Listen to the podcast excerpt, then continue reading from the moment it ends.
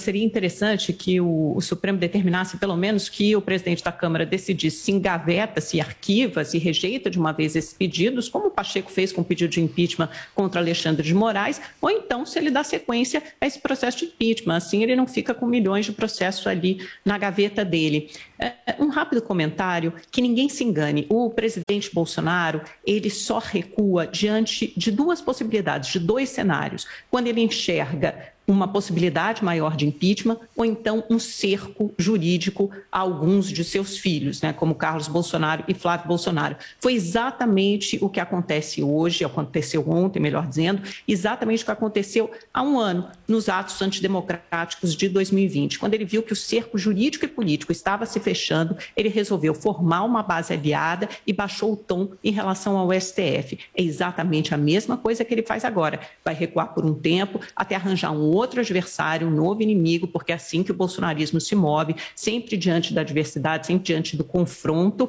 e voltará à carga. 10 horas em ponto. Repita. 10 horas. Bom, e ponto final nessa edição do nosso Jornal da Manhã. Ouvinte espectador, mais uma vez, muito obrigado pela sua audiência. Continue com a nossa programação. Todo o conteúdo está disponível para você no Panflix. Um excelente fim de semana. Para você também, Adriana. Tiago Berraich, valeu por hoje. Obrigada pela companhia ao longo da semana. E valeu a você também que nos acompanha. Obrigada pelo carinho com o Jornal da Manhã. Nesse fim de semana a gente continua com transmissões especiais. Contamos com a sua audiência e com a sua companhia. Boa sexta-feira e fim de semana para todos nós. Tchau, tchau.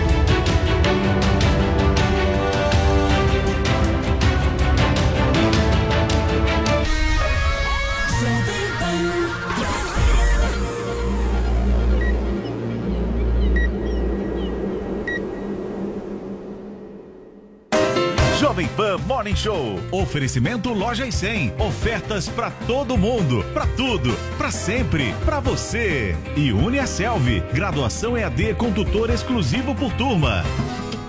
Loja 100 pra quem pensa, loja 100 pra quem sabe, para quem planeja, loja 100 pra quem faz, para quem espera,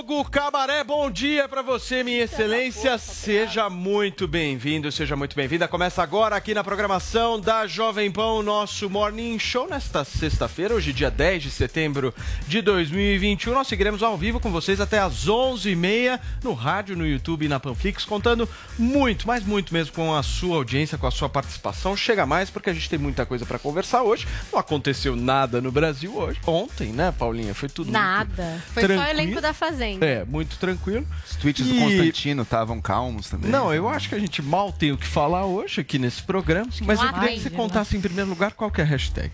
Olha, aparentemente tivemos uma carta à nação. Vamos falar sobre isso hoje. Eu tô louca pra ouvir aqui a opinião de todo mundo sobre isso, mas eu quero ouvir a sua também. A gente quer a sua participação aqui no Morning Show. A hashtag de hoje é Carta à Nação. Se você tiver também algum pronunciamento, alguma coisa oficial que você queira fazer aí no seu arroba, já aproveita e manda esse recado aqui na nossa tag do Morning Show. Muito bem, antes da gente começar o programa, nós estávamos discutindo aqui, porque o presidente da República parou de seguir o Adrilles no faz muito Insta. Já faz tempo isso. No Twitter. Mas segue a Zoe. Você acha que isso é um recado, Joel?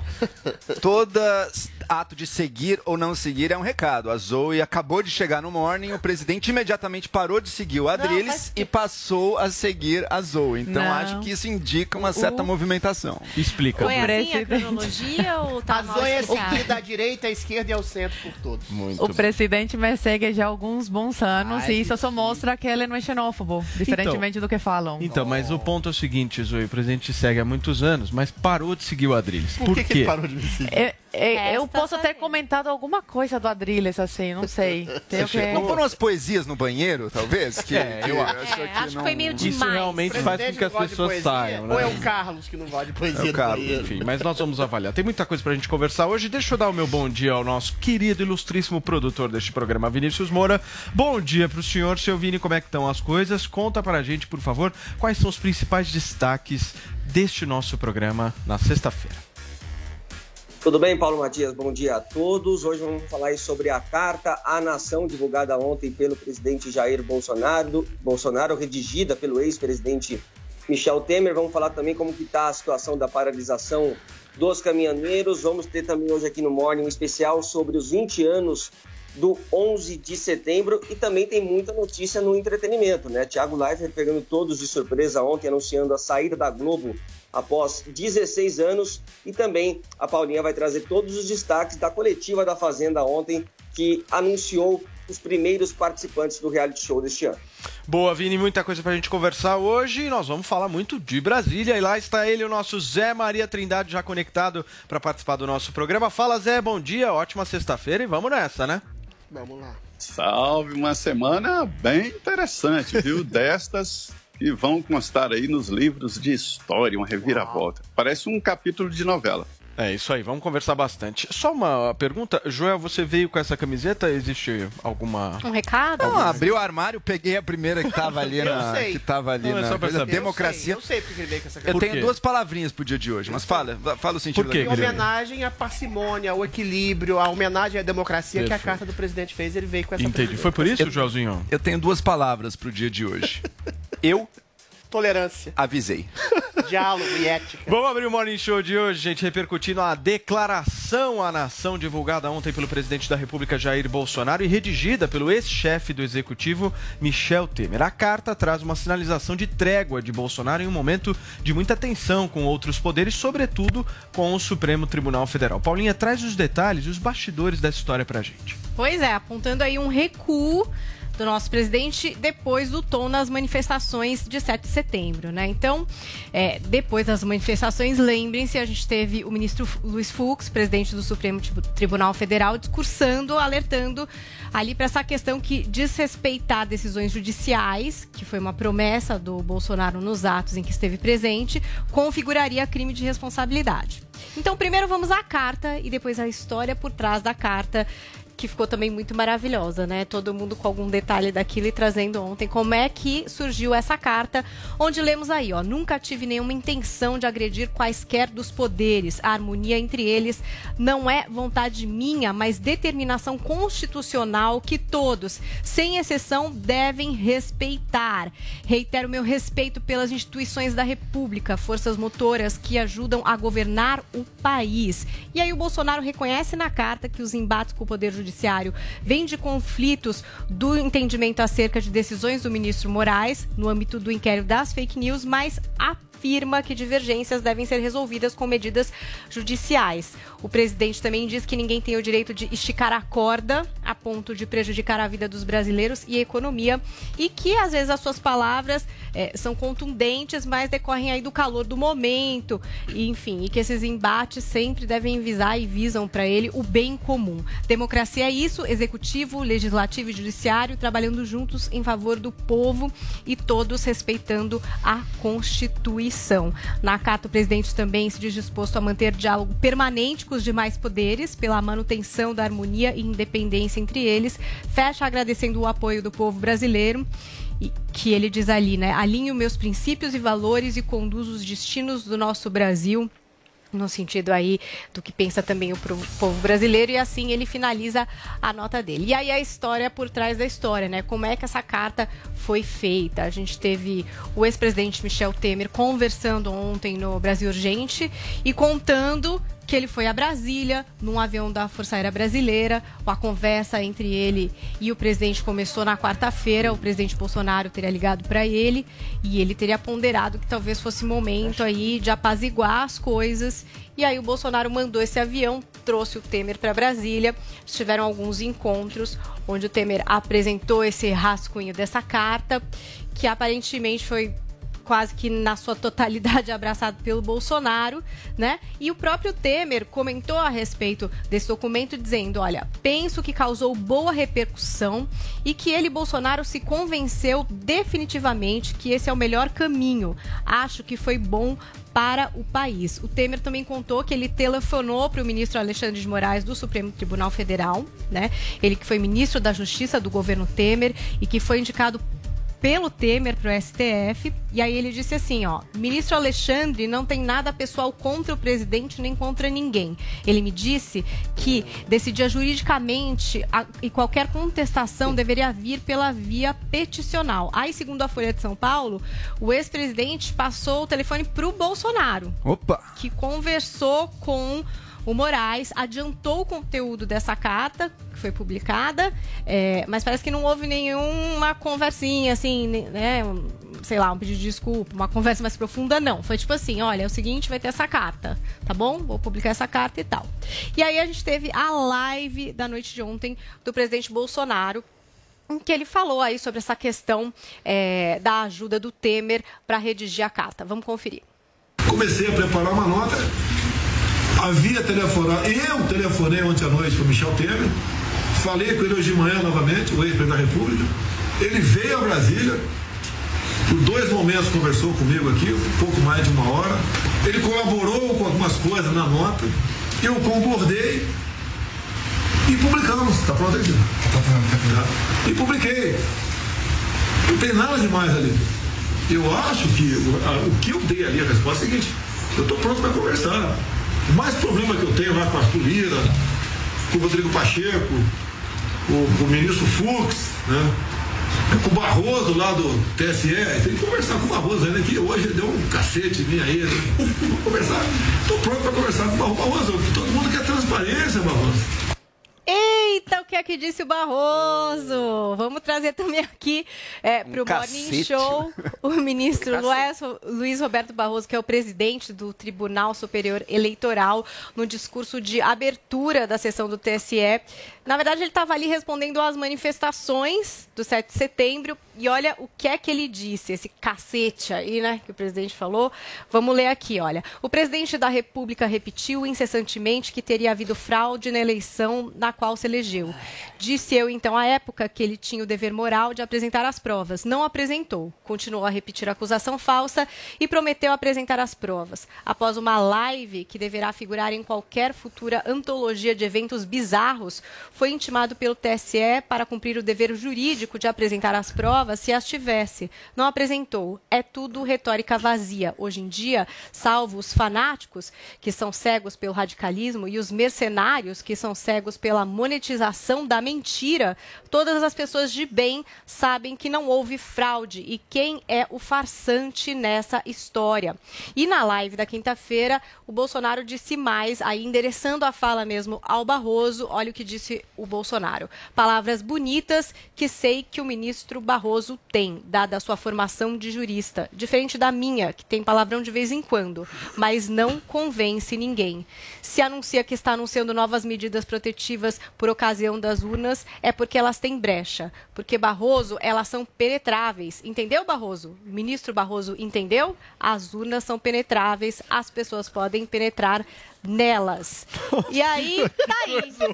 Essa nível do grande... cara, Entendeu, né, Paulinho? Que coisa Famoso, você entendeu? Nível, né, eu tentei cara? fazer uma Inacreditável. Eu acho só uma pena eu não saber imitar o Bolsonaro. Ia ficar muito Entendeu, mais entreter, mas Imagina se foi todo mundo gostasse, se você gostasse, democracia contrate. Meu Deus do céu. Ele falou É isso. É isso, Paulinha. É isso. Vini, essa carta do presidente da República desagradou, desagradou bastante os seus apoiadores, né? Bastante, Paulo. Talvez as palavras aí sejam decepção e frus- frustração né, com essa carta do presidente Jair Bolsonaro, até porque ela veio dois dias depois da manifestação do dia 7 de setembro, onde o próprio presidente acabou insuflando né, os seus apoiadores a irem às ruas protestar ah, por liberdade e também contra algumas decisões aí do Supremo Tribunal Federal. Inclusive, ele acabou chamando o ministro Alexandre de Moraes ah, nessa manifestação de canalha, né, Paulo? Vamos mostrar a primeira manifestação aí do jornalista Alan dos Santos, que fez um- uma imagem, né, uma imagem onde ele disse o seguinte, ó, em nota oficial, Bolsonaro pediu desculpas pelas palavras no calor do momento. Na CNN, Temer afirma que escreveu a nota.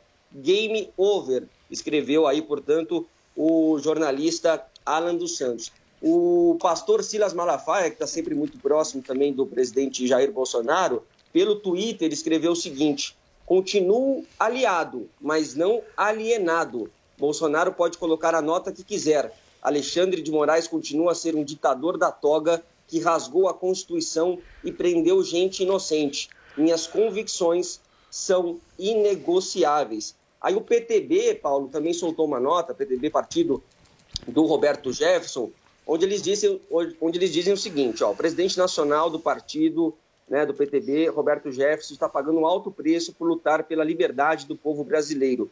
Outros também passam pela mesma situação. Contudo, alguns líderes libertam seus liderados, enquanto outros os tornam livres. A coragem de Roberto Jefferson torna todos livres. Não se transige a tirania. Roberto Jefferson, líder PTBista, paga um alto preço pela luta por liberdade e por justiça. Ele não se rende, não recua, não teme e caminha na vereda da justiça de Deus. O PTB clama por liberdade de Roberto Jefferson e pela nação brasileira. Aí vamos trazer aqui também, Paulo, algumas outras repercussões uh, políticas importantes. O presidente do Senado, Rodrigo Pacheco, também se manifestou pelo Twitter e disse que a declaração à nação do presidente Bolsonaro, afirmando inclusive que a harmonia entre os poderes é uma determinação constitucional que todos, sem exceção, devem respeitar, vai ao encontro do que a maioria dos brasileiros espera: respeito entre os poderes, obediência à Constituição e compromisso de trabalho árduo em favor do desenvolvimento do país. É disso que o Brasil precisa e que vamos continuar defendendo. Também tivemos a manifestação do vice-presidente uh, ali da Câmara dos Deputados, o Marcelo Ramos, escreveu o seguinte pelo Twitter: Não julgarei as motivações do presidente para emitir a nota oficial em que pede desculpas e tenta uma pacificação a um país real muito sofrido, esperando a capacidade de enfrentar o desemprego, a fome e a inflação. Se o recuo do presidente servir a esses objetivos, vamos em frente. Que não sejam só palavras jogadas ao vento, como foram as últimas vezes, e que não sirva para apagar todos os crimes cometidos até aqui. E um tweet que viralizou muito também, Paulo, foi do governador de São Paulo, o João Dória. Pode mostrar aí o tweet do governador de São Paulo, João Dória, que escreveu o seguinte: ó, o leão virou um rato. Grande dia, ironizando aí o presidente Jair Bolsonaro por essa carta, essa declaração à nação, Paulo. Tá aí, Vini, a repercussão toda no meio político da carta do presidente Jair Bolsonaro. Vamos para Brasília conversar com o nosso Zé Maria Trindade. Ô Zé, vamos, vamos tentar entender o que está acontecendo, né? Tem algumas informações que eu acho que são importantes e eu quero muito ouvir você. Nós estamos vendo um episódio de uma grande história que está rolando aí no Brasil, já não é de hoje, né? Pelo que eu dei uma olhada aqui, há um acordo que vinha sendo costurado já há três semanas envolvendo Ciro Nogueira, Gilmar Mendes, Arthur Lira e Rodrigo Pacheco. O que, o que, que, o que, que havia dentro desse acordo? Né? São várias as coisas. Mas a primeira aqui, rejeição da ação que pede no Supremo a derrubada dos decretos das armas, uma nova regulamentação em torno da reserva Raposa do Sol, a transferência do inquérito das fake news do Alexandre de Moraes para o Augusto Aras, evitando que isso se avance sobre Jair Bolsonaro e também os seus filhos. No plano legislativo, se a gente for analisar uma PEC para restringir a atuação do Supremo apenas a temas constitucionais, o que é muito difícil a sua tramitação, a sua aprovação, aprovação de ICMS fixo, Auxílio Brasil, aprovação de André Mendonça para o Supremo Tribunal Federal. Ou seja, Zé, tem muita coisa dentro desse bojo. Mas a pergunta que eu quero te fazer é a seguinte: dá para acreditar nesse acordo? Não, ele é muito grande, um acordo assim impossível de ser executado. A única interlocução assim que o presidente Jair Bolsonaro conversava no Supremo era de Toffoli. Né? Ele era a, a única linha ali, o presidente ficou muito isolado. Há também a possibilidade da apresentação do, de um indulto para esses presos que o presidente considera é, é, presos políticos. O presidente tem essa competência para apresentar um indulto, né, um indulto presidencial. Mas um acordão assim é impossível de ser executado, porque o presidente tem adversários pesados no Supremo Tribunal Federal e no Congresso. Esse acordo envolveria os três poderes, né? Houve assim uma tentativa e uma conversa para isso, mas não aconteceu. Olha, Paulo, muita gente não entendeu e eu desde o início falei aqui sobre a pauta de reivindicações da esplanada dos ministérios e da Avenida Paulista. Era uma pauta muito maior do que se imaginava. Se o presidente Jair Bolsonaro tivesse naquele palanque adiantado que estava fazendo naquele momento uma intervenção no Supremo Tribunal Federal para troca de ministros, ele seria aplaudido e se transformado em mito ali. No dia seguinte, talvez hoje, ele estaria preso ou fora da presidência da República, porque não há um ajustamento para que ele pudesse fazer esse, esse rompimento constitucional.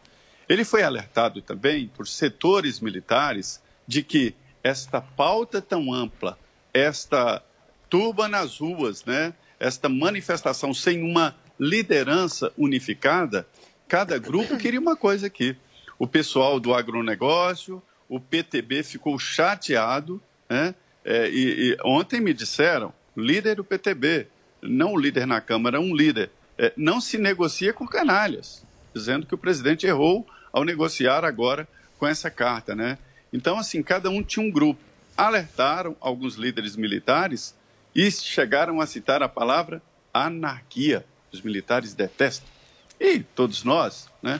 E o, o andamento desse processo é uma pauta tão grande.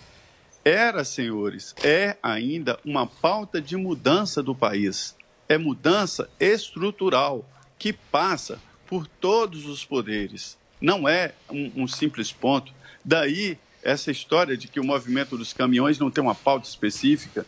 Tem. É que a pauta é tão ampla e uma mudança tão radical que é impossível de ser apresentada assim num pedido formal, né? Então, esta era a realidade até ontem.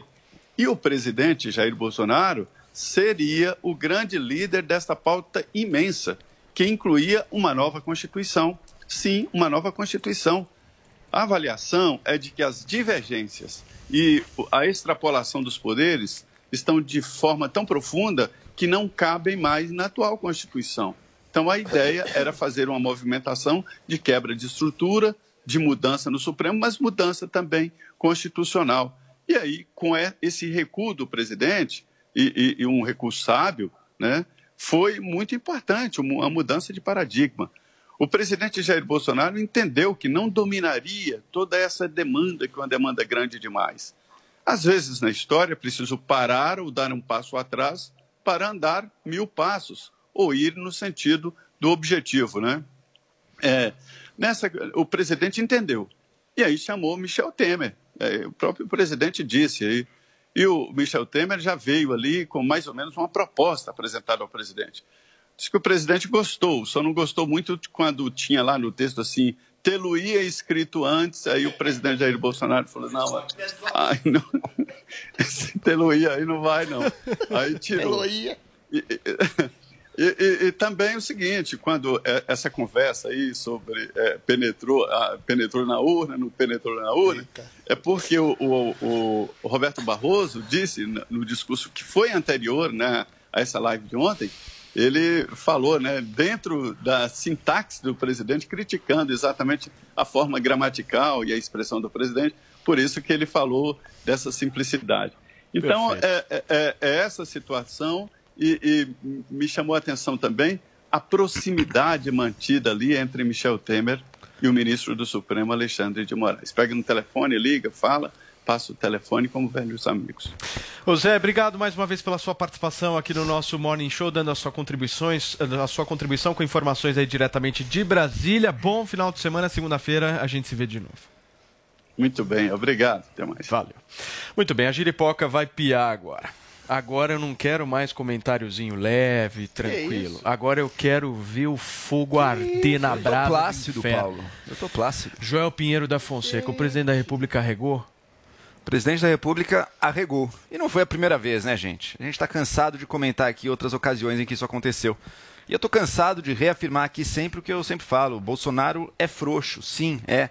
O Bolsonaro é um cão que ladra, late, mas não morde. Ele ameaça, ele faz a bravata, ele diz que vai agir.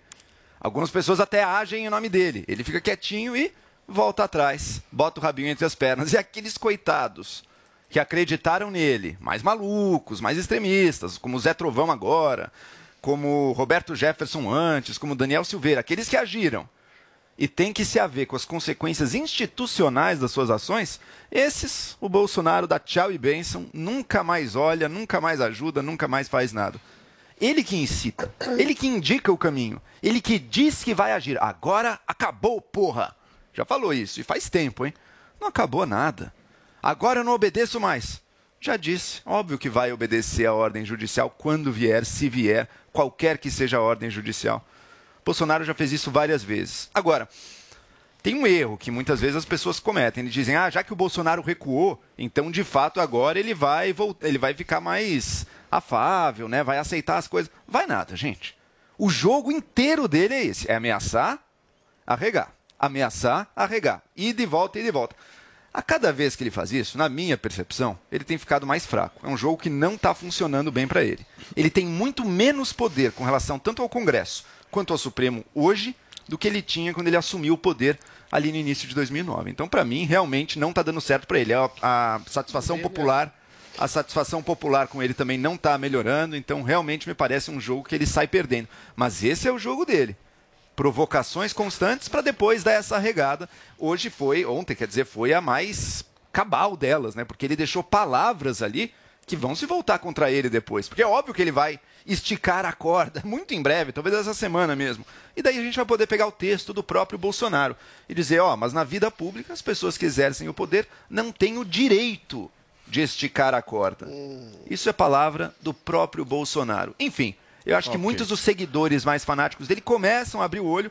A maioria desses que a gente leu aqui as repercussões vão voltar no, pro colinho dele, mas sempre com aquela pulguinha maior. Um dia vocês vão aceitar. Bolsonaro é frouxo mesmo. Adrilho Jorge, Bolsonaro é frouxo mesmo ou não? Não, Bolsonaro tem uma atitude cívica em relação ao bem-estar do país. Eu acho, Paulo, que a busca da verdade não é o pressuposto da democracia nem do diálogo político. O diálogo político que pressupõe a democracia é uma, é uma, uma disputa de percepções de mundo. O que a gente está vendo é uma percepção de mundo sendo imposta de cima para baixo. Há dois perigos. Uma assimilação dessa percepção de mundo, assimilada pelo povo, como aconteceu inclusive no nazismo, que é a coisa mais terrível, ou uma percepção de mundo imposta goela abaixo pela população, que é o que o STF tem tentado fazer contra os princípios conservadores da maioria da população, pessoas conservadoras estão sendo perseguidas, presas, expostas, como a gente já falou aqui milhões de vezes. Então, nesse sentido de uma verdade que não é exatamente o substrato da democracia,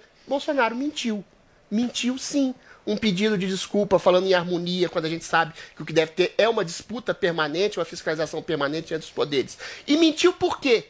Por uma questão cívica, por uma questão moral porque, a despeito dessas manifestações gigantescas, hoje o establishment age como um cão raivoso. A gente viu um editorial da Rede Globo demonizando o próprio povo nas ruas, Paulo. Chamando as pessoas, milhões de pessoas, na maior manifestação da história da República, de golpistas. A gente viu o discurso do Fux falando que o povo foi insuflado ao ódio, que ia fazer o impeachment. E tudo isso reverberou o quê? Na economia, no mercado.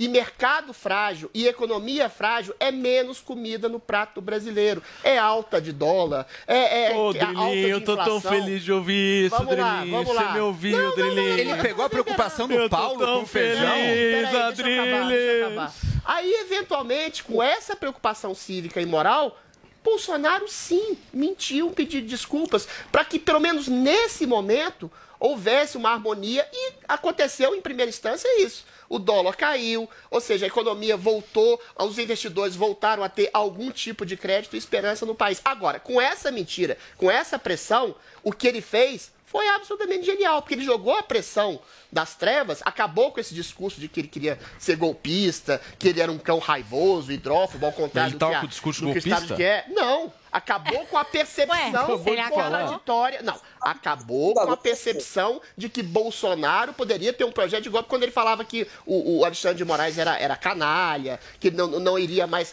cumprir ordens inconstitucionais. Drilinho. que quando eles mentiam pela possibilidade estética do discurso do Bolsonaro, dizendo que ele ia fechar o Congresso, todas essas mentiras são mentiras óbvias. Mas essa aparência estética que querem colar nele na projeção de um golpe e que já estão dando um golpe, fez com que Bolsonaro fosse chamado de golpista. E nesse sentido, ele lança Drilê. luzes agora, agora só para terminar, Pra sobre fechar, a por favor, que o atuação Vini do tá pedindo a Congresso. palavra Se eles continuarem com inquéritos ilegais, com prisões arbitrárias, aí vai estar muito claro que quem é o poder que está esticando a corta para uma, pra uma, uma possibilidade de golpe. Mas os caras estão presos, Drilly. Contra as Os caras estão presos. Ninguém foi, ninguém foi solto. Então ah, não pode ter novas prisões. Os Não, caras estão lá é- presos. o que- O que ele está fazendo, ó, é simbólico o que ele está fazendo. caras estão presos Nesse ainda. momento, Paulo, é simbólico. Se o, se o- se o STF continuar com essa perseguição, se o STF continuar com Daí o ilegais, Bolsonaro vai- o daí ele vai. Continuar com essa Aí postura. Deixa o ditatorial, Roberto vai Jefferson ficar muito lá. Claro, vai ficar muito claro para a população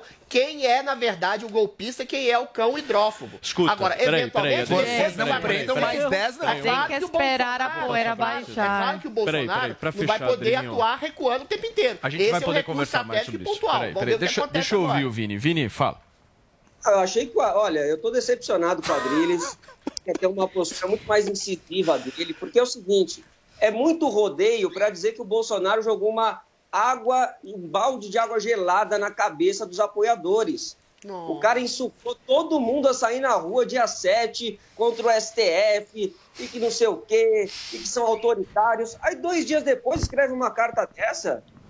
Que é isso, Adriles? Tem que... Como ficam os apoiadores do Os presidente agora? apoiadores de Bolsonaro fazem críticas legítimas à postura ditatorial do Supremo Tribunal Federal. Mas ele, presidente, uma vez que a mídia, o establishment, o judiciário coloca ele como golpista, não tem jeito de dizer o que todo mundo sabe. Que o Alexandre de Moraes age realmente como um canalha ditatorial, todo mundo sabe disso, mas em nome da liturgia do cargo e da possibilidade da harmonia entre os poderes, que não pode gerar instabilidade econômica, que não pode gerar falta de comida no prato do bolo brasileiro, o presidente teve Peraí. um recurso estratégico Agora- Peraí, de peraí, caráter peraí, cívico João, e peraí, moral, peraí, é peraí, simples. peraí. Então tá na mão do um povo querido. agora fazer essa pressão sobre o STF. Drilinho, Essa peraí. é a questão. Peraí, que eu peraí. Joel, peraí, Tá bom, peraí, tá peraí, que nós não ouvimos a Cobana aqui neste Morning Show. Eu quero fazer uma pergunta pra Zoe. Você foi na manifestação do 7 de setembro. Eu também. O que, que você sentiu com essa nota? Olha só, eu, eu vi a atitude do Bolsonaro como uma atitude de. Está à altura essa atitude de um chefe da nação. Então, é, acredito que. Não vou entrar no mérito é, do- da nota, porque eu realmente não sei é, o que levou o Bolsonaro, os motivos do Bolsonaro para fazer essa nota. Agora, tem algumas pessoas falando que teve um acordo. Teve um acordo aí entre o STF e o presidente. Não sabemos ainda se, se é verdade. Se é verdade, é, o presidente já estendeu a, a, a bandeira branca. Agora cabe ao STF também né, fazer um símbolo de paz. É, o que deixou claro foi o seguinte, que desmontou as narrativas de que o Bolsonaro é golpista, é ditador, e deixou bem claro quem é o golpista da história. É isso aí. A bola, o Bolsonaro passou para o STF. Agora, eu acredito que temos que esperar o esse clima pesado, né? Passar alguns dias, eh, esperar a poeira baixar para ver o que vai acontecer. Se o STF vai voltar atrás, vai, vai libertar os presos políticos se, e se vão acabar né, com esses inquéritos ilegais. Se não, o povo vai continuar indo às ruas contra o STF a favor da liberdade. E nada vai acontecer. O que eu acho que vai ser a conclusão, o que eu acho que vai ser a reação do STF a isso, vai ser rigorosamente nada. O Alexandre de Moraes disse na conversa do Temer. Aliás, ele é o único ministro que foi indicado pelo próprio Temer. Né? Ele não está se pautando por ódio a Bolsonaro, nada disso. Está se pautando pela lei. Se esse é o discurso dele, você acha que ele vai mudar? Cadê a notinha? Cadê a cartinha do, do Alexandre de Moraes? Cadê a cartinha do Barroso? Você acha que o TSE vai parar de ir atrás quem está fazendo campanha de desinformação sobre as eleições brasileiras? Não vão mudar rigorosamente nada. Eu não que não mude nada? Vão mudar Não. rigorosamente Deixa eu fazer uma nada. pergunta, pessoal. Eu Você quero quer que que não mude. mude Eu quero que mude uma coisa. Deixa eu te Você dizer o quer que eu que o quero que STF mude. continue perseguindo pessoas? É sério? Deixa eu te dizer o Ah, que eu não, quero a que mude. esquerda, a, a esquerda Deixa eu quer uma dizer. crise Não. permanente. É É isso que vocês moral eu querem. Você acha Eu- legal Porque se o o Bolsonaro. Posso responder? Posso responder, Gente, eu fui a que Adriles? menos Posso tempo de responder? fala vai, Posso teve. responder? Posso responder? Calma. Posso responder? Calma. Se vocês não se organizarem, eu vou chamar esse cara Não, é aqui. porque a esquerda, ela torce contra o país. Chama o Temer. É uma crise o permanente. Se o Joel. Bolsonaro. Esse cara que Se, não, se o Bolsonaro Não toma percebo, uma atitude. responder. Deixa eu te responder. Joel Me- responde em seguida Posso Zoe responder? e Adriles. Adriles, uma coisa eu concordo com você. Eu sou contra essas pessoas estarem presas preventivamente. Esse ponto a gente está de acordo. Eu acho que elas têm que ser processadas, colocadas no banco dos réus e depois de condenar, investigadas e condenadas, daí sim serem presas. Ser presa antes, eu acho que é um abuso do nosso sistema prisional, penal hoje em dia que acontece, inclusive, não só, mas inclusive na questão aí da- do inquérito das milícias digitais e outros inquéritos aí ligados ao STF. Agora, vamos ser claros. Tem gente criticando o STF todos os dias. Eu estou ao lado de dois deles aqui. Eles não estão e nem serão presos por nenhum Ora, ora. inquérito do STF. Ora, Sabe por quê? Porque que você não? não ameaça, Zoe. Você quem não que ameaçou? Roberto Jefferson ensinou seguidores Joel. a fazerem Daniel terrorismo. ameaçou, Conclui, mano. Joel. Daniel Silveira, que ameaçou de dar surra, falou que ele dá surra no isso, Faquin. Joel, pelo Quando você Deus. Mas ele personaliza faz, ele parte fez pra de fato. Ameaça é crime. surra. Ameaça é crime. Ameaça é crime. Ameaça é E você crime. ameaça o é crime. presidente. Aconteceu Ameaça é alguma crime. coisa? Sim, o jovem, o jovem que fez O um tweet, um jovem que fez um tweet quando o presidente, por favor. E o presidente foi para juiz de fora um tempo atrás, o jovem fez um tweet dizendo que queria uma facada no presidente, alguma coisa assim. A polícia pegou esse jovem. Jornalista da Folha de São A Paulo, todo polícia fez isso a esse a morte jovem. dele. Ok, Você não pode Vocês ameaçar. Você não pode ameaçar. Não, é uma posição histérica infantil. A de Não tem nada de vocês. histérica. Não, não, Tem nada de de- histérica. Não, de- não, Ah, da é. esquerda, tô falando da esquerda. O presidente tomou uma atitude Zoe, assim que o dólar Peraí, caiu, peraí, a inflação peraí, peraí, que é a caiu, está sendo bom para o país, mas a esquerda não está feliz. Eu tô Foi feliz. um balde de água gelada para vocês tô também, muito né? feliz. Porque vocês querem ganhar o quê? o ra- melhor. é, é, exatamente. Eu tô feliz, eu tô feliz. Eu gostei da cartinha do Bolsonaro. Ele só mostra, mas mostra aquilo. o cara ladra, mas não morde. Peraí, que é a vez do Adriles agora. Não, a minha questão que eu faço pro Joel é a questão que eu faço para toda a esquerda. É sério que vocês querem isso? Não vai acontecer nada, vocês vão sorrir que pessoas conservadoras estejam sendo desmonetizadas, que inquéritos legais de fake news, de crimes cibernéticos já foi enterrado pela PGR, seja ressuscitado para perseguir pessoas, que pessoas estão sendo presas sem um legítimo processo legal. Isso tudo é canhestro. Isso tudo é uma atitude ditatorial do Supremo Tribunal Federal. Se o presidente recuou mentindo um pedido de desculpas formal para salvaguardar a possibilidade do brasileiro comer, é para o brasileiro comer. Mas você perder a liberdade em nome de comida, de segurança, é muito triste. Então eu faço essa questão moral a toda a esquerda. Se o povo, eventualmente, não reagir, porque o presidente está acuado por todos os outros poderes, você, povo, vai perder a liberdade de se expressar livremente e vai ter que rezar na cartilha Olha, de pessoas como o Barroso e o Alexandre de Moraes. Se o Bolsonaro é isso, Peraí, fizesse- peraí, peraí, peraí, peraí, Se o peraí, Bolsonaro- peraí, peraí, peraí, Joel, só um minuto. Não quero, eu não quero, eu entendi já o que vocês falaram, já entendi que vai virar Cuba. Mas o que resolve o Brasil é o vampirão. Boa. Vampirão Eu tô do lado do Temer, é sabe? quem resolve o Brasil. Vampirão, se você estiver nos assistindo, nós somos seus fãs. Esse, esse aqui. apelido é. Cogite Esse apelido é uma ofensivo, candidatura Paulo. à Vampirão foi bom presidência da presidente, República. mas legou o Alexandre de Moraes. Eu ia Vampirão, jogar- só um minuto. A pior herança Quem da história da resolveu- Quem República. colocou o Quem Alexandre resolve é o foi o vampirão. Temer. Quem resolve é o vampirão. Vocês não tem mais o que falar. Quem Bom, foi resolveu ele que é criou o acabou. problema, né? Porque Quem colocou o resolveu? Alexandre lá. Temer Aí resolveu. Esse hashtag feto chama o O Temer Adriles é um, é um O sujeito vampirão que é pariu um presidente. feto podre chamado Temer- de Moraes. Deixa eu só continuar. A gente vai O continuar. Temer é um cidadão assunto, muito Joel. equilibrado, vai continuar. Olha só, gente, ainda durante a live desta quinta-feira, o presidente Jair Bolsonaro afirmou que os caminhoneiros informaram que devem manter os protestos até o próximo domingo. O chefe do executivo se reuniu com alguns representantes da categoria na tarde de ontem. Paulinho, o que, que os caminhoneiros falaram sobre essa conversa? Vamos voltar um pouquinho na história para quarta-feira à noite, que é a história do áudio, né? É, eu até não estive aqui ontem, perguntei se tinham exibido áudio aqui, ainda não. Então a gente vai ouvir esse áudio, que foi um pedido do presidente aos caminhoneiros. Áudio da quarta-feira à noite. Vamos conferir o que disse Jair Bolsonaro. Fala para os caminhoneiros aí que são nossos aliados, mas esses bloqueios aí atrapalham a nossa economia. É, é, isso vem, provoca desabastecimento, inflação. É, prejudica todo mundo, especial aí os mais pobres. Então, dá um toque nos caras aí, se for possível. Tá? Liberar. Tá ok? Pra gente é, seguir a normalidade. Deixa, deixa, deixa com a gente em Brasília aqui agora. É, não é fácil negociar, conversar por aqui com outras autoridades, não é fácil. Mas a gente vai fazer a nossa parte aqui, vamos buscar uma solução para isso, tá ok? E aproveita aí, em meu nome, dá um abraço a todos os caminhoneiros aí. Valeu. Aí teve uma história muito maravilhosa das pessoas acharem que poderia ser Marcelo Adnet quem gravou essa mensagem. E ficou aquele diz que me diz. Até teve gente que falou que os caminhoneiros não acreditavam porque genial. achavam que o Marcelo Adnet tinha mandado. Mas aí o ministro Tarcísio é, afirmou a veracidade desse áudio. E aí ontem, na quinta-feira, o presidente Jair Bolsonaro se reuniu em Brasília com representantes desse grupo de caminhoneiros que promove bloqueio em rodovias do país.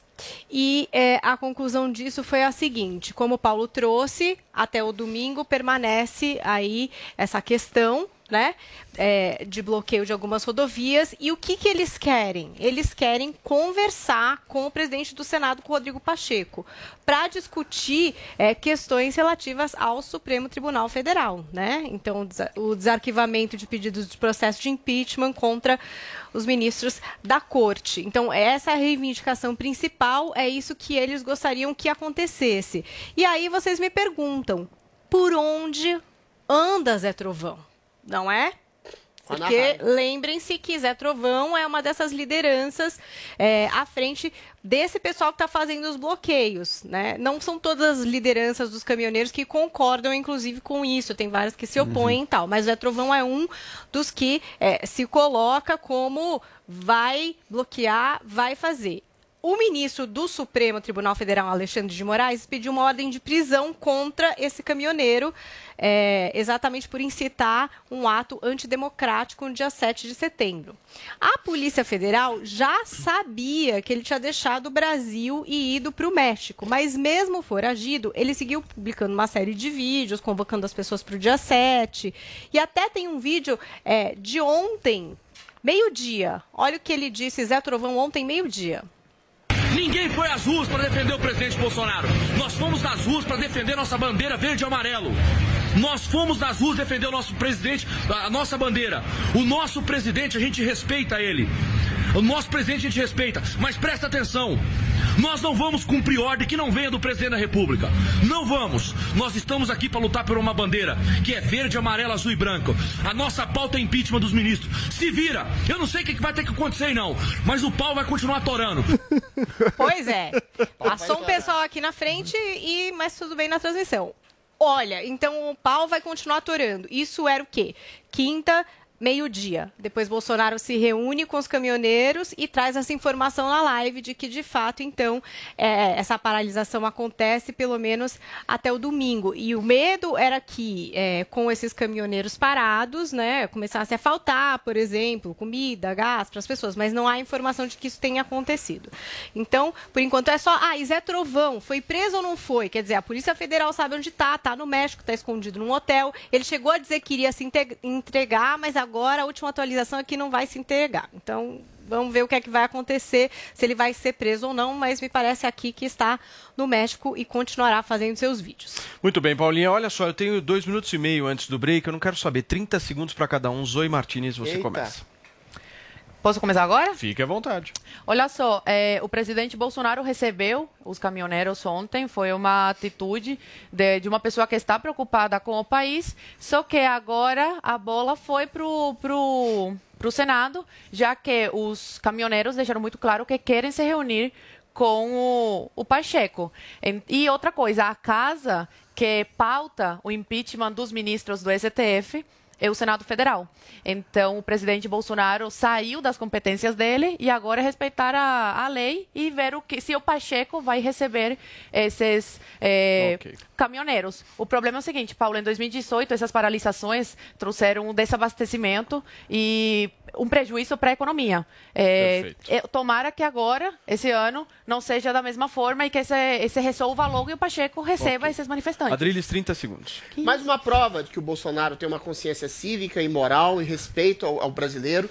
é ele pedir para que os caminhoneiros parem com essa greve que eventualmente vai prejudicar a economia, a distribuição de remédios, a distribuição de comida. Agora, Paulo, eu queria salientar a intensa conscientização de cidadania do povo brasileiro. Caminhoneiros tentando parar o país em nome de um protesto contra as arbitrariedades constitucionais de perseguição à liberdade feitas pelo Supremo Tribunal Inquisitorial. O povo está com Bolsonaro.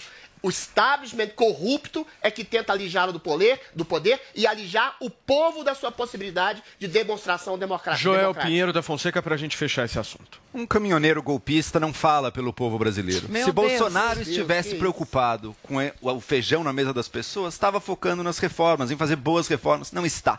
Está focado na guerrinha política dele. E nisso tudo, eu vou dizer uma Guerrinha decepção. política? minha. Peraí, que ele ouviu Eu ouvi vocês. vocês. Peraí. Eu vou dizer uma profunda decepção minha com todos os influenciadores que atuam no campo bolsonarista. Porque surge um fato novo. Um fato que chacoalha um pouco a narrativa do bolsonarismo até então.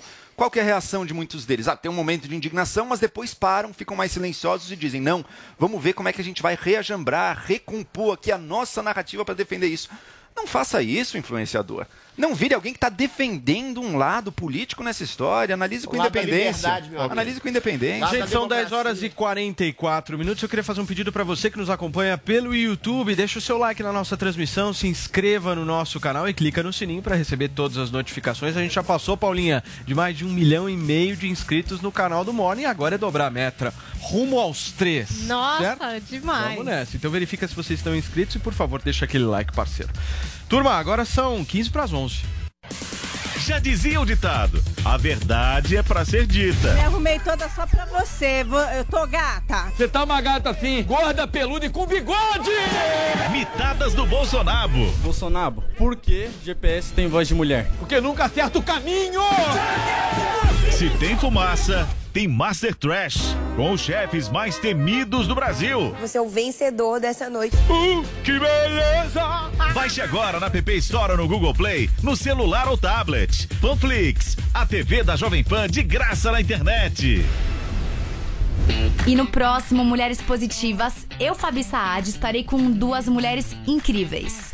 Gabi e Carla Silvaroli da Corello. Então anota aí. Domingo, às 10 da noite, na Jovem Pan e também no aplicativo Panflix. Te espero. Oferecimento TIM. Imagine as possibilidades. Loja sem pra quem pensa, loja sem pra quem sabe, para quem planeja, loja sem pra quem faz, para quem espera,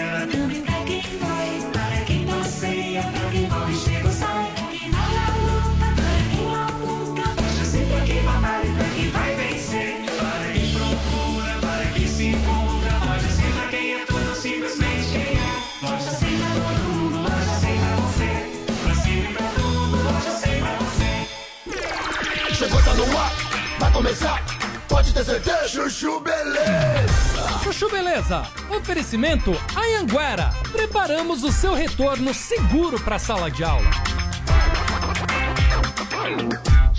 Agora você está muito mais perto de realizar seus sonhos. As aulas presenciais voltaram na Anhanguera, com todos os protocolos de higiene para garantir a segurança dos nossos alunos. Escolha seu curso e venha estudar de um jeito inovador, com bolsa de estudo de até 50%. Consulte condições e ainda conte com o canal Conecta, portal que te liga ao mercado de trabalho. Não perca essa oportunidade. Inscreva-se já em anhanguera.com para você poder. Doutor Pimpolho. Ai, Sileide, não tem problema mesmo? Seu chefe não vai achar ruim? Não, relaxa. Já foi todo mundo embora do escritório. Ninguém volta mais pra empresa hoje. Ah, então tá, né? Onde que eu posso montar a maca de massagem, Sileide? Pode ser aqui mesmo. ó. Tá bom. Ó, Sileide, você pode tirar sua roupa, botar esse roupão aqui. Enquanto isso, eu vou acendendo esse incenso de lavanda pra alinhar seus chakras. Hum, adoro incenso. Pimpolho, vamos jantar? Tá, pera só um minutinho aqui. Hum, que estranho. A empresa de segurança que faz monitoramento do escritório me enviou um alerta. Essa hora não era pra ter mais ninguém lá, meu. Deixa eu clicar nesse link aqui pra acessar as câmeras de segurança. Vai se fuder, meu. Olha isso. A Cileide tá usando o escritório pra fazer massagem, meu. Calma, Pimpolho. Olha aqui, meu. Montaram uma maca na sala de espera e ela tá lá, deitadona, ó. Recebendo massagem. Se fuder, meu. É muita folga dessa Cileide, viu? Mas eu vou lá, meu. Eu vou lá dar um flagra na Cileide. Calma, Pimpolho. Não vai hoje. Deixa pra falar amanhã. Você tá muito nervoso, Pimpolho. Pimpolho! Pimpolho, onde você tava? Por que, que você não atende o celular? Eu tô há duas horas tentando falar com você. Ai, ai. Meu, agora eu tô super relaxado, ó. Ai, Pimpolho, eu não acredito que você acabou fazendo massagem também. que massagem o quê, meu? Eu dei o maior esporro e expulsei as duas do escritório, isso sim, meu. meu, não tem nada que me relaxe mais do que dar um belo esporro em funcionário. ó, ó como eu tô levinho, ó. Doutor Pimpolho. Chuchu Beleza! Quer ouvir mais uma historinha? Então acesse youtube.com barra chuchu beleza.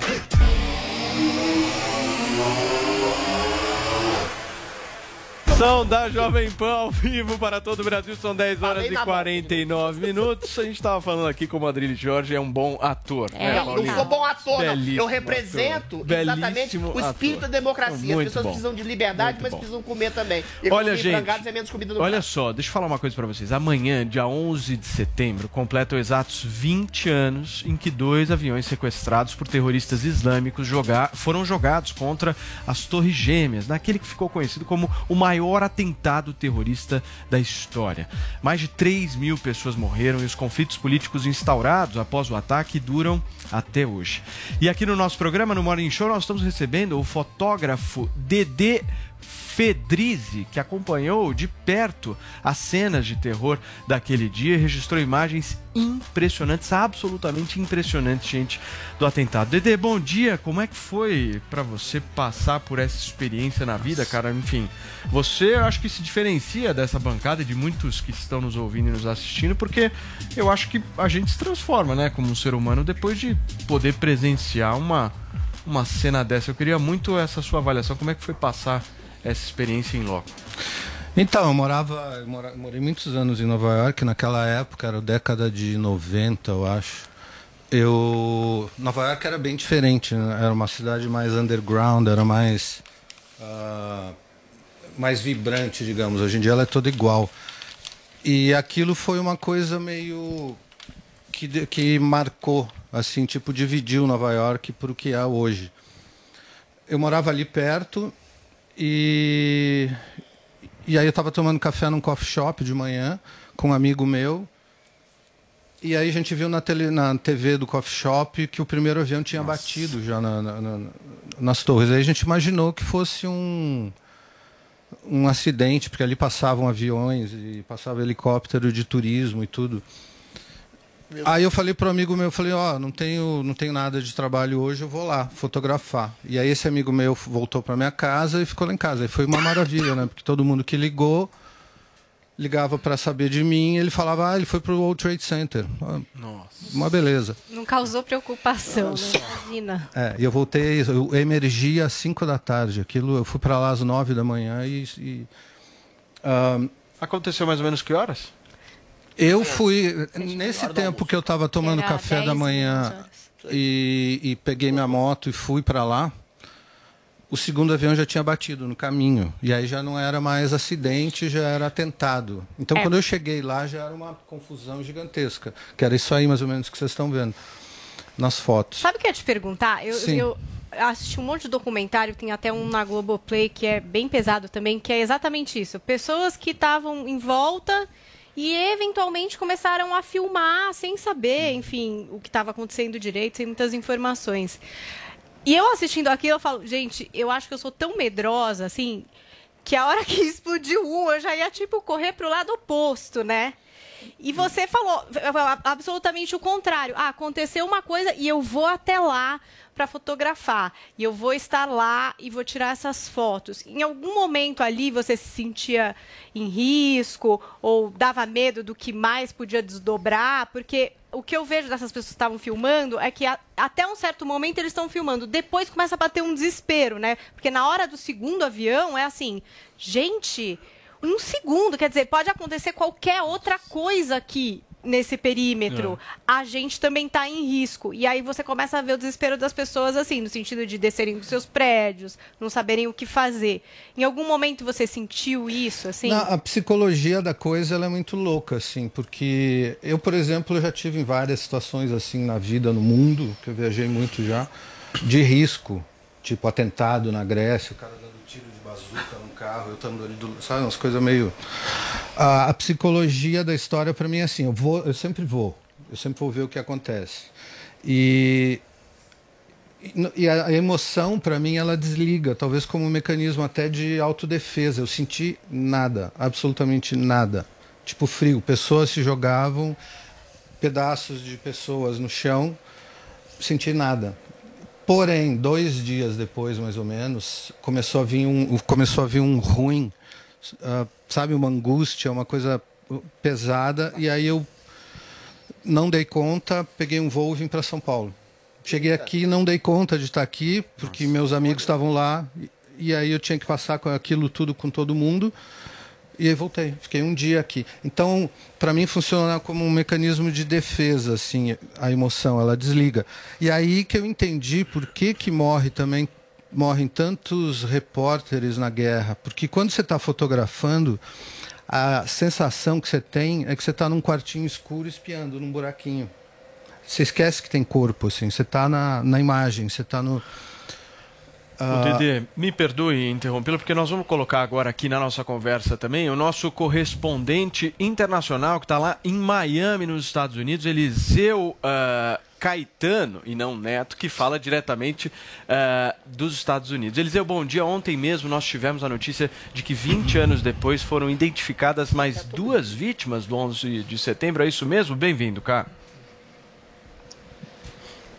Olá, Paulo, muito bom dia para você, bom dia para toda a audiência da Jovem Pan. Eliseu Caetano e não Neto ao vivo direto de Miami. Agora são 9 horas da manhã, 55 minutos pelo horário local. Temperatura aqui 29 graus Celsius, apesar do sol e do calor. Fim de semana deve ser de chuva aqui no sul da Flórida e de bastante emoção na costa leste dos Estados Unidos por conta aí do aniversário de 20 anos da queda das Torres Gêmeas, né? Uma data em que o mundo certamente vai parar para repensar os passos dados desde então. E ontem, dois dias antes né, eh, desse, de- desse aniversário, vai, digamos assim, o Departamento de Perícia de Nova York afirmou que concluiu a perícia de dois restos mortais de duas vítimas que estavam lá nas Torres Gêmeas. Uma é da Dorothy Morgan, uma senhora que morava no condado de Nassau e que trabalharia ah, trabalhava, perdão, em uma das torres. A outra vítima identificada não teve o nome revelado, atendendo a um pedido da família, porque também, né, a gente deve imaginar a dor que é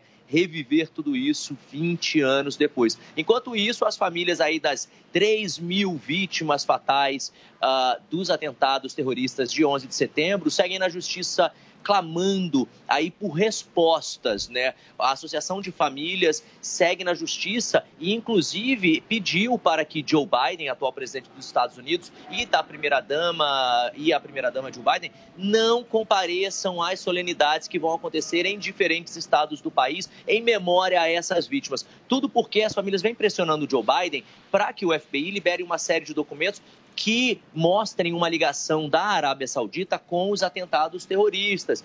E os americanos dizem que isso não procede, que os atentados terroristas foram algo criado pela rede terrorista Al-Qaeda, pelo Osama Bin Laden. Aliás, no último dia 10 de maio, completou aí 10 anos já da morte de Osama Bin Laden, daquela caçada espetacular todos nós também acompanhamos ao vivo através da televisão. Assim como foi há 20 anos atrás a queda ah, das Torres Gêmeas, há 10 anos também acompanhamos a queda de Osama Bin Laden. Aqui nos Estados Unidos, essa semana, além das famílias estarem pedindo para que Joe Biden e Jill Biden não vão para que eles não vão às solenidades, ah, também estão acontecendo ah, os julgamentos, né? De cinco pessoas acusadas de terem ligação com a rede terrorista Al-Qaeda. Eles seriam os pilares aí, digamos assim, ah, dessa rede terrorista.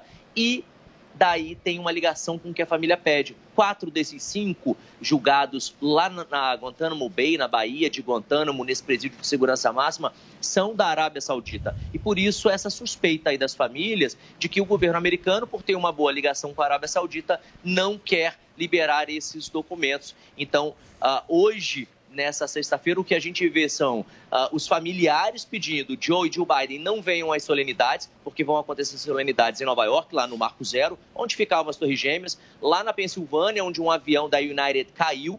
A gente lembra que um terrorista tinha sequestrado o avião e a própria tripulação jogou o avião para baixo. Ah, e também lá no Pentágono, em Arlington, onde também caiu ah, um outro avião. Foram três atentados quase que simultâneos. Em Boston, Massachusetts, também devem acontecer solenidades, porque os aviões sequestraram saíram lá do aeroporto de Boston, do Logan Airport, ah, para essa triste 11 de setembro ah, de 2001.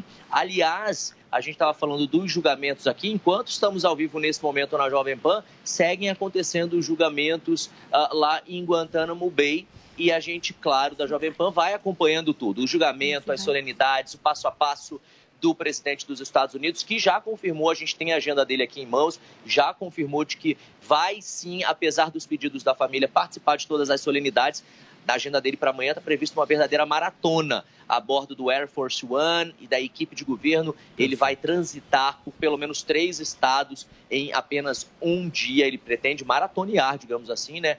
Todas as solenidades, pelo menos as mais importantes, que vão acontecer. Enquanto isso, as famílias seguem cobrando por justiça aqui nos Estados Eliseu. Unidos. Maravilha, querido. Mais uma vez, obrigado, viu, pela sua participação aqui no Morning. A gente se vê semana que vem. Valeu. Eu que agradeço. eu- Obrigado. Eu, tenho cinco minutinhos aqui, então vou pedir, Dedê, para você ser mais objetivo, para os três também terem a oportunidade de perguntar. Drilis. Meu caro, eu queria te perguntar de uma maneira subjetiva. A gente tem um presidente dos Estados Unidos hoje que fez uma política desastrosa em relação ao Afeganistão, ah, o Estado Islâmico, o Talibã. Tudo isso reacende essa discussão e essa preocupação em relação a ataques terroristas que podem acontecer nos Estados Unidos em qualquer lugar do mundo. Eu queria saber como é que está a sua projeção, sua expectativa em relação a essa no... depois de 20 anos, justamente nessa data que celebra a solidariedade e condena os ataques terroristas, como é que você tem essa expectativa em relação a essa nova expansão do terrorismo, graças a um presidente frouxo chamado Joe Biden? Eu acho que ah, meio que todo mundo lá espera que, que vá acontecer outro atentado. Porque eles fizeram duas coisas muito distintas. Eles abriram as fronteiras, abriram as fronteiras para todo mundo, no México, via México, e fizeram aquela bagunça no Afeganistão e aceitaram milhares de imigrantes sem muito controle. Sim. Então todo mundo espera que vai acontecer algum atentado grande de novo. Perfeito. Isso é uma coisa meio certa. É. Suas fotos são muito impactantes. E eu queria te perguntar como é o processo de estar numa tragédia e imprimir as emoções e sensações do momento em, uma tra- em- em fotografia. Então, como eu não sou fotógrafo de jornalismo, eu sou, eu vim da moda para publicidade, para essas coisas. A minha visão é mais estética. Ela não é, ela não é aquela coisa. ah, é engraçado até porque teve an- anos atrás a revista Veja descobriu que eu tinha feito fotos e me pediu para publicar, não sei o quê, mas eles queriam ver corpos, queriam ver sangue. Eu, Eita, eu- sim. não, eu não publiquei isso. Então a minha visão é mais do, do ponto de vista que se você reparar nas imagens, elas são estéticas, elas são com, tem uma composição ah, diferente, eu Muito acho. fortes as imagens. E tem inclusive imagem, tem, como tem de, um, de dois bombeiros, três bombeiros entrando no prédio, você vê o prédio no final da rua, não tinha desabado ainda. Aquela é a última foto daqueles bombeiros. Eu tentei achar via corpo de bombeiros lá em foto Nova York para dar essas fotos para as famílias, mas não dá para identificar porque eles não têm número nas costas, não tem nada. Então tem uma foto aí que está passando que são três bombeiros assim equipados que estão entrando. É essa, justamente essa, né? Não, não, não, não. É outra, Murilão. É uma que você vai ver aí daqui a Essa pouco. aí. né? Essa. Não, também, Também não. não? Também não. É uma preta e bombeiro, branca vertical assim. Daqui a pouquinho a gente vai, vai conferir. Joel, para a gente fechar, por favor. Dedê, o 2001, 11 de setembro, a gente já teve muitas filmagens e registros de pessoas que estavam na região ao redor, mas ainda não existia isso aqui, ainda não existia smartphone. Hoje em dia, quando acontece um desastre similar, assim, é, é milhares de pessoas registrando tudo. Lembra no Líbano? A Na explosão do Líbano, por exemplo, milhares de pessoas ao redor registram tudo. Numa situação como essa, em que a tecnologia evoluiu tanto, qual é o papel do fotógrafo daí profissional mesmo, já que está todo mundo registrando? Pois é, engraçado isso porque esses dias me perguntaram se eu tinha alguma selfie minha, tipo na, na, na função lá. Foi há 20 anos atrás. Isso aí foi feito tudo em filme, não era digital. Eu tinha filmes cor, filmes PB, ah, e não existia selfie, não existia virar a câmera para mim e fazer uma foto. Então, a, a diferença entre o fotógrafo casual e o, e o não casual é que o não casual profissional, digamos, ele compõe a cena, ele está tá entendendo o que ele vê, enquanto que o, que o fotógrafo de celular ele sai disparando coisas. Mas também tem muito a ver com espírito, coragem É para outro, outra realidade, né? É outra Anos coisa. 2000, outra realidade. É, e no- a nível profissional, por exemplo, é diferente você fazer uma foto por acidente com celular ou alguém te pagar para fazer uma foto. Claro, claro. É diferente. Ô Dedê, muito obrigado, viu, pela sua participação no Morning. Muito legal esse papo, uma data extremamente especial para o mundo. 20 anos aí do 11 de setembro, que eu acho que ninguém esquece. Todo mundo tem a sua lembrança, né? Sabe exatamente onde é que tá. Vocês lembram onde você estava? Eu lembro Todo mundo lembra, exatamente. eu lembro. exatamente. exatamente É engraçado eu que você fala, sempre tem alguém que fala, não, eu estava tomando banho esse dia, Exatamente. aí onde eu parou estava. e não Eu sei. estava na escola. Tava na escola Ah, também. Eu não tinha nascido ainda. Mas depois, quando eu cresci, me impactou bastante. Bom, eu, eu, eu tava lá, assim. Impressionante. No- Mas sabe o que, que eu queria que você nos falasse, por favor? Onde é que a galera consegue eh, te encontrar no Instagram? Você tem Instagram, tem Tenho, redes sociais, pra galera te seguir lá, Tem, é acompanhar tudo, seu é trabalho? tudo com o meu nome, DD, D-E-D-E, Fedrizi, ZZI. Fedrizi. O Fedrizi, gente, é com dois Z's. ZZI. certo? Então, ZZI. DD Fedrizi com dois Z's. Eu vou arroba- postar essas fotos todas no Instagram agora. Ah, show de bola. tão. Então entre agora no Instagram, vocês estão aí na internet nos acompanhando. Se quiserem acompanhar Hum. o trabalho do fotógrafo Dedê Fedrizi, que acompanhou de perto as cenas de terror no 11 de setembro, data que eu tenho certeza que ninguém vai tirar da memória. Dedê, obrigado, querido. Valeu. Volto sempre, viu? Valeu. Gente, são 11 horas e 5 minutos. Você já baixou o Panflix? Com ele você assiste o seu programa favorito onde e quando quiser. Eu sou o quê?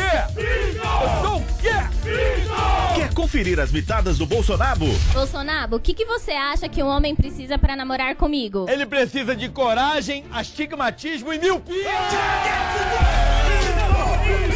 Baixe agora na App Store ou no Google Play, no celular ou tablet. Panflix, a TV da Jovem Pan de graça na internet. Quem tem uma graduação no currículo conquista as melhores oportunidades. E quem tem Uniaselv tem tudo para brilhar na carreira. Na graduação EAD da Uniaselv, você aprende de um jeito único, com um tutor exclusivo da sua região, encontros semanais ao vivo e modernas plataformas de aprendizagem. Tudo com mensalidades a partir de 169 reais e nota máxima no MEC. Inscreva-se agora pelo aplicativo Uniaselv Léo App ou em uniaselv.com.br. Uniaselv. E no próximo Mulheres Positivas, eu, Fabi Saad, estarei com duas mulheres incríveis. Gabi e Carla Silvaroli da Corello. Então anota aí. Domingo, às 10 da noite, na Jovem Pan e também no aplicativo Panflix. Te espero. Oferecimento TIM. Imagine as possibilidades.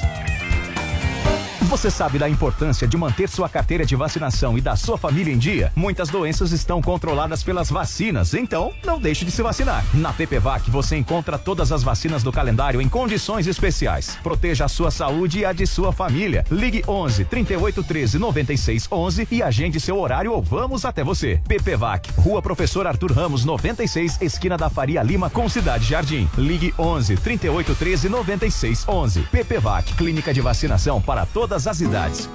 Loja sem pra quem pensa, loja sem pra quem sabe, para quem planeja, loja sem pra quem faz, para quem espera, também pra quem vai,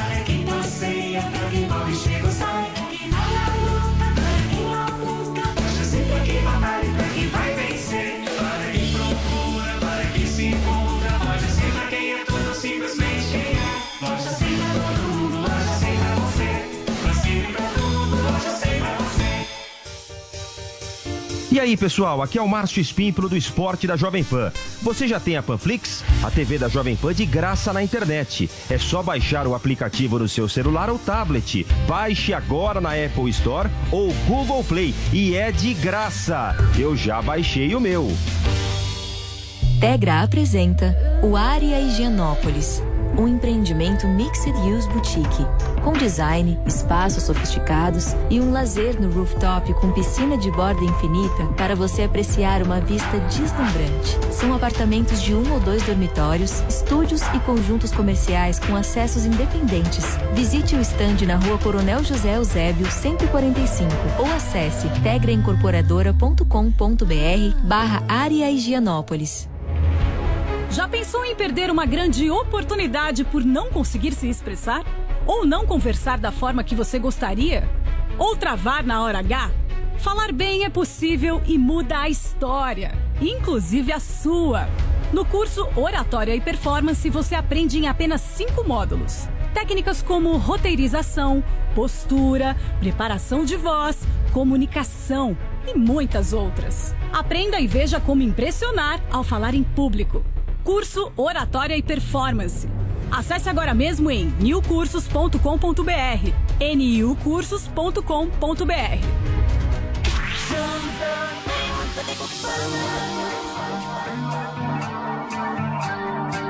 I see you calling.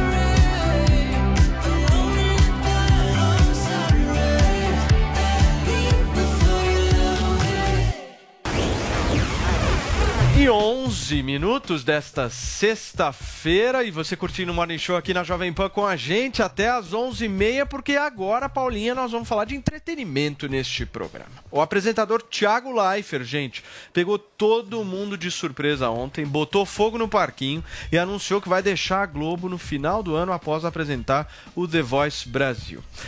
E aí, Paulinha, teremos Marcos Mion no BBB? É o que muita gente já Espera. começou a falar, né? E se for, vai ser o melhor BBB de todos os tempos, porque o Mion sabe fazer como ninguém, fez muito bem a Fazenda, tenho certeza que daria um show aí no Vocês BBB. amam o Mion, hein? Eita!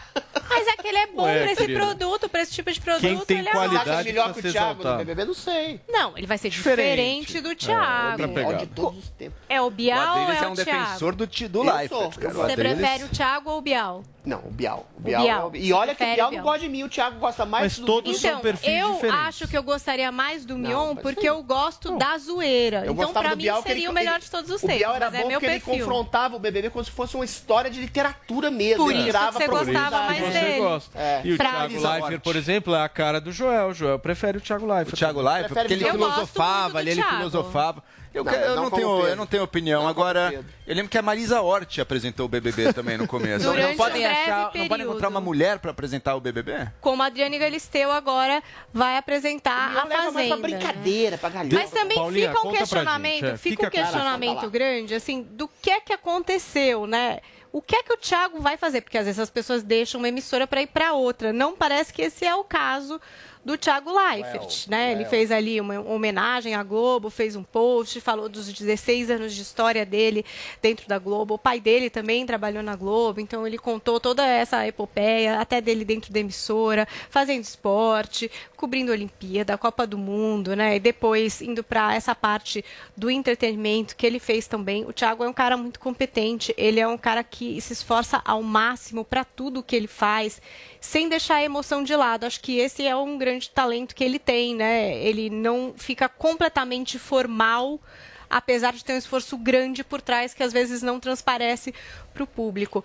E aí, é, não disse para onde vai, o que é que vai fazer. Inclusive, estava hoje de manhã lá na Ana Maria Braga, fez um post engraçado ali na, nas redes sociais, falando que mantém o padrão dos BBBs, quando eliminados vão tomar café da manhã na Ana Maria Braga. Então ele fez essa brincadeira lá no stories dele, dizendo que estava na Ana para falar aí da eliminação dele. Mas parece que foi como um acordo.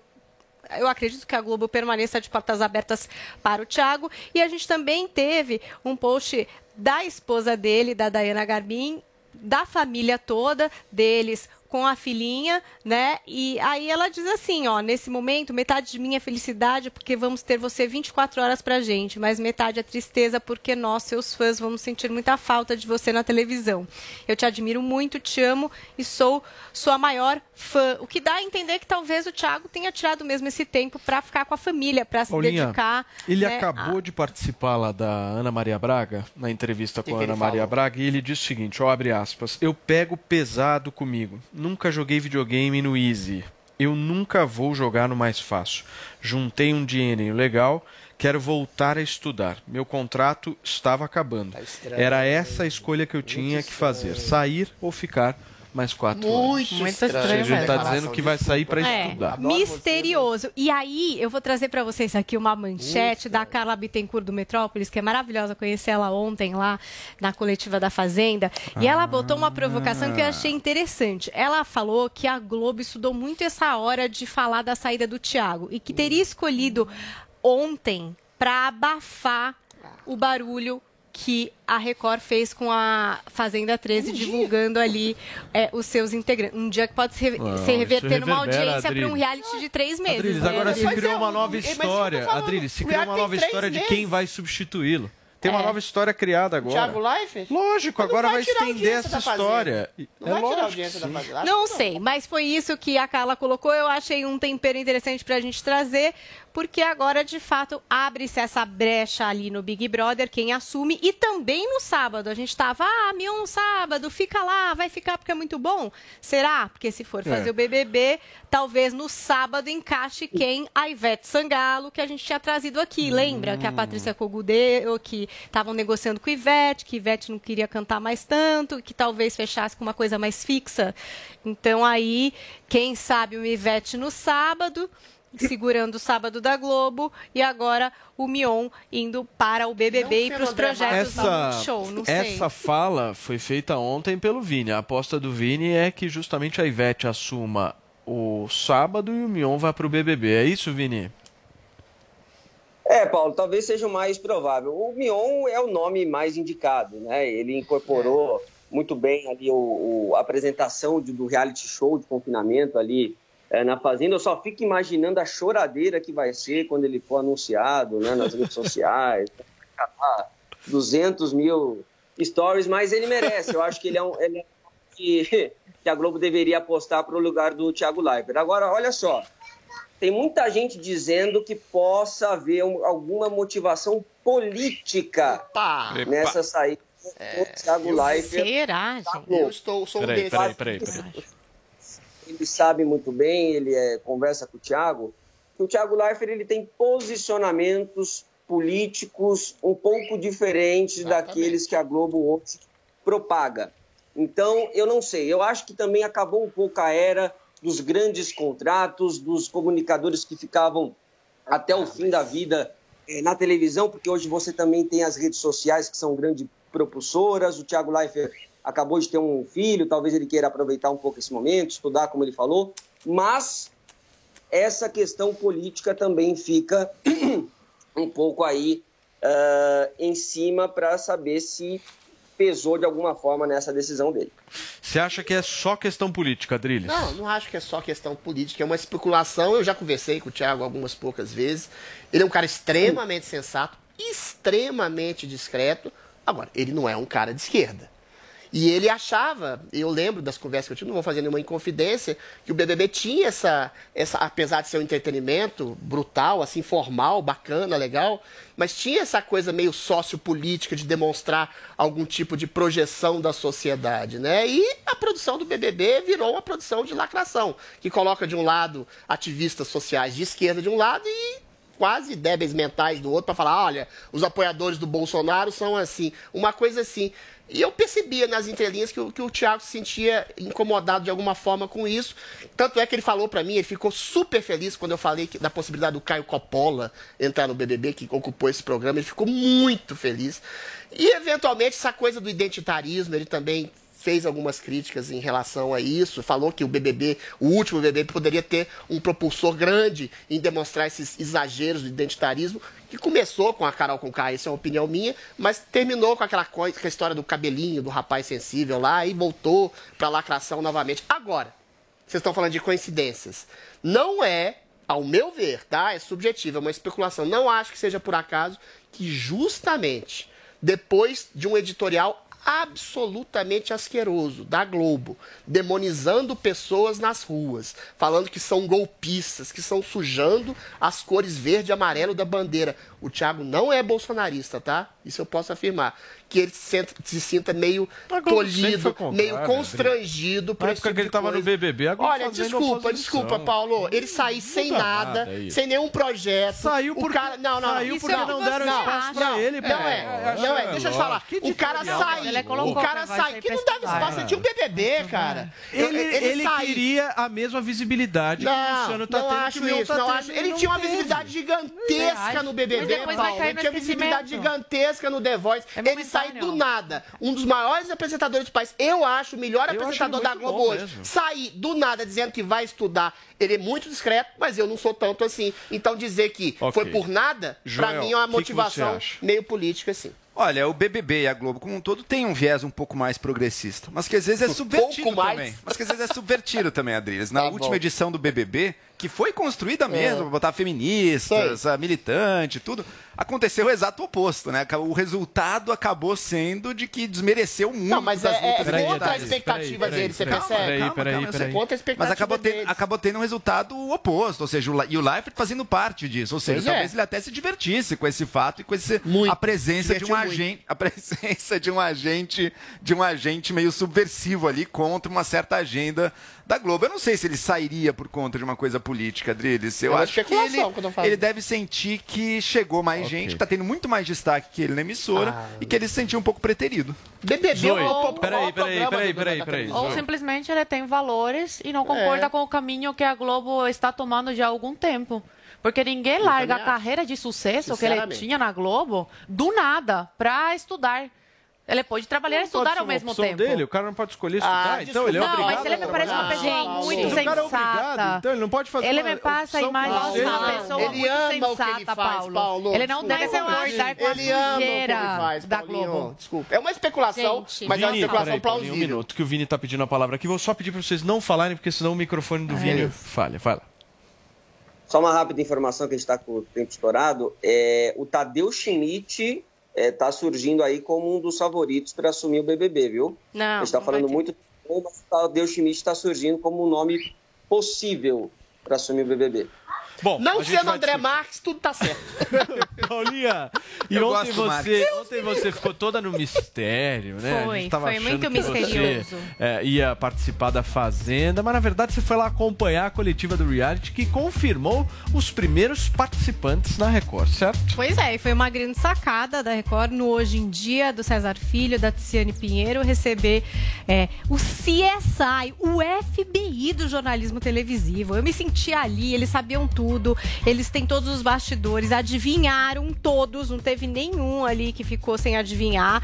Então tava lá a Fabiola Hypert, Keila Jimenez, Flávio Rico, Carla Bittencourt, Gabriel Perlini, Fábio Oliveira, Petra Mesquita, Aline Ramos, eu lá só animada para fazer essas perguntas loucas, podendo conversar com a Adriane Galisteu, com o Carelli, que é o diretor do reality, e descobrindo, é, ali através da intermediação do Celso Teixeira, que é o diretor de comunicação da Rede Record, aliás, muito fã desse morning show, viu? Falou de cada um de nós, já sabia até que a Zoe estava aqui, todo mundo. Como que ele chama, Paulinha? Celso Teixeira. Celso Celcinho. Teixeira, Celcinho da Record. Um grande abraço pra você. é muito fã aqui do nosso programa e ele foi lá sorteando e aí abria a câmera lá no hotel para que do nada aparecesse uma pessoa que era já agora uma pessoa que vai participar da Fazenda. Foram sete os primeiros revelados, muitos já estavam nessas listas aí que estavam circulando, né? O Nego do Borel, a Tati Quebra Barraco, Victor Pecoraro, Lisiane Gutierrez, Mussunzinho Acrebiano e Milady Mihaly. Quer dizer, a gente pôde perguntar para todos eles e depois eu tive o prazer de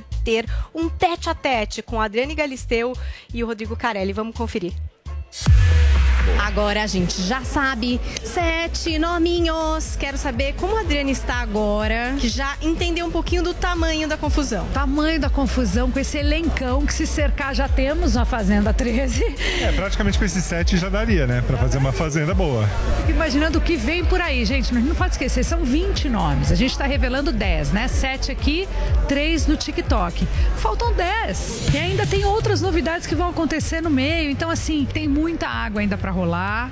Mas eu já tô louca para abrir essa porteira, gente. Chega de bater na trave. Vamos estrear logo, vamos começar logo essa Fazenda 13 que eu não vejo a hora. Eu amei o elenco, amei. Gente, a coletiva hoje ficou nos assuntos mais comentados desse país com várias hashtags. O pessoal gosta de palpitar, gosta de reclamar, gosta de pedir pra passar o VT porque foi errado, porque foi certo. E o Carelli que manda nesse negócio. Quero saber se esse borogodó de internet rende alguma alteração, se faz vocês repensarem alguma coisa sobre, sobre esse programa, ou se não adianta chorar porque as regras estão postas e o jogo vai rolar dentro ali dessas quatro normas da Fazenda, se é que tem norma. Tem sim, tem as regras e muitas coisas tem que seguir as regras, mas muitas coisas que são faladas na internet a gente ouve, vê- aparecem muitas ideias boas, né? Muita coisa que é interessante mesmo e que dá um norte pra gente, né, Lili? Eu adoro. Tem gente que fala assim: ah, não tô nem aí porque o público fala ou porque o público da internet fala. Eu tô aí.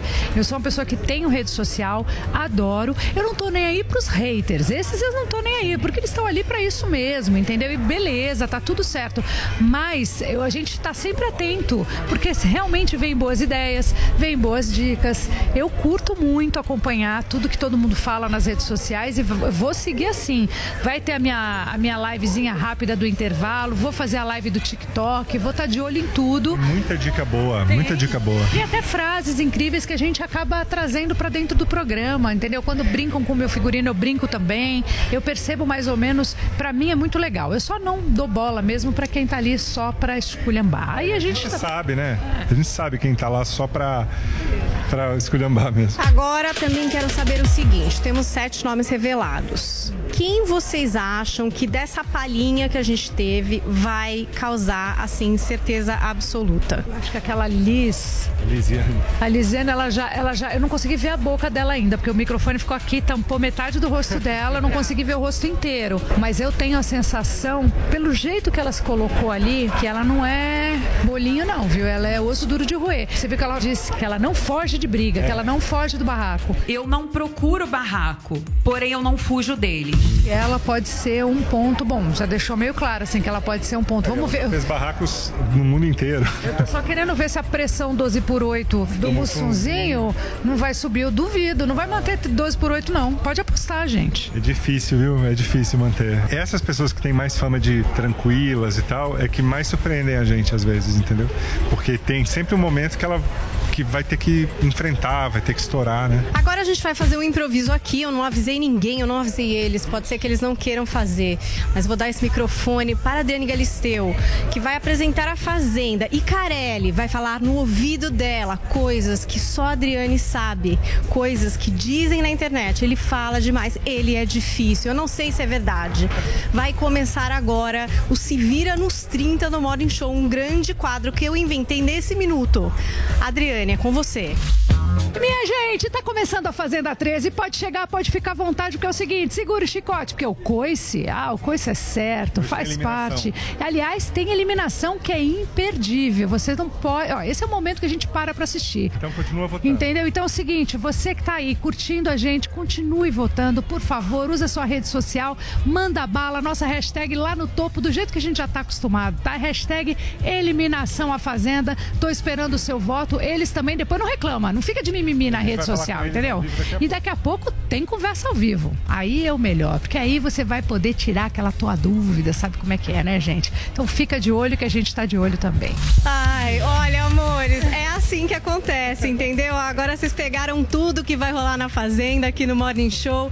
Aproveitem. Na segunda tem o programa especial, então vamos relembrar aqui os passos, vai. Primeira vez nós vamos ter uma pré-estreia, na verdade, né? Tipo o que acontece no teatro, a gente faz uma pré-estreia que não é estreia, mas já dá aquela esquentada. A gente vai esquentar os motores. Quem vai esquentar, na verdade, é o Rodrigo Faro, mas tem uma participação minha, que eu também fiquei sabendo agora há pouco, que eu vou pra lá pra fazer, eu não posso contar o quê, porque eu também não sei, mas eu sei que vai rolar uma pré-estreia de novidades. Inclusive, vamos falar um pouquinho do paiol e mostrar pra vocês uma coisa que é uma novidade mesmo da Fazenda 13, que nunca existiu em outra fazenda, e acho que vocês vão amar, tá certo, Karen? É isso mesmo. É, o especial do Paiol TikTok, segunda-feira com o Rodrigo Faro, às 10h45. E além de falar do Paiol, a gente vai mostrar coisas de outras temporadas, novidades. A, a Adri vai mostrar em primeira mão uma coisa lá na Fazenda que vocês vão adorar. Inclusive é onde eu vou ficar, que eu também não falei aqui, que o meu lugar de ficar é muito legal, gente, é diferente. Agora eu tenho, posso? Pode. Agora eu tenho uma varanda só pra mim. Eu fico numa varanda, então vou olha que delícia, eu vou estar numa varanda falando com vocês. Então, pelo menos para aliviar um pouco a tensão, respira um arzinho na varanda, né, gente? Obrigada, Carelli. Obrigada, Adriane. Olha, vai ser um sucesso. O Morning Show vai ficar de olho na Fazenda. Vocês não vão perder nada.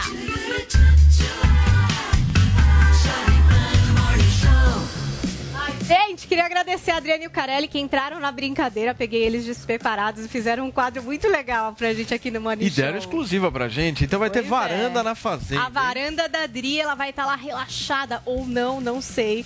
Falando aí do que esses peões vão aprontar. Muito bem. Gente, ponto final nessa semana, hein? 11h30, nosso tempo acabou. Deixa eu me despedir do nosso Vini. Vini, bom final de semana. Beijo pra você. Segunda-feira a gente tá de volta.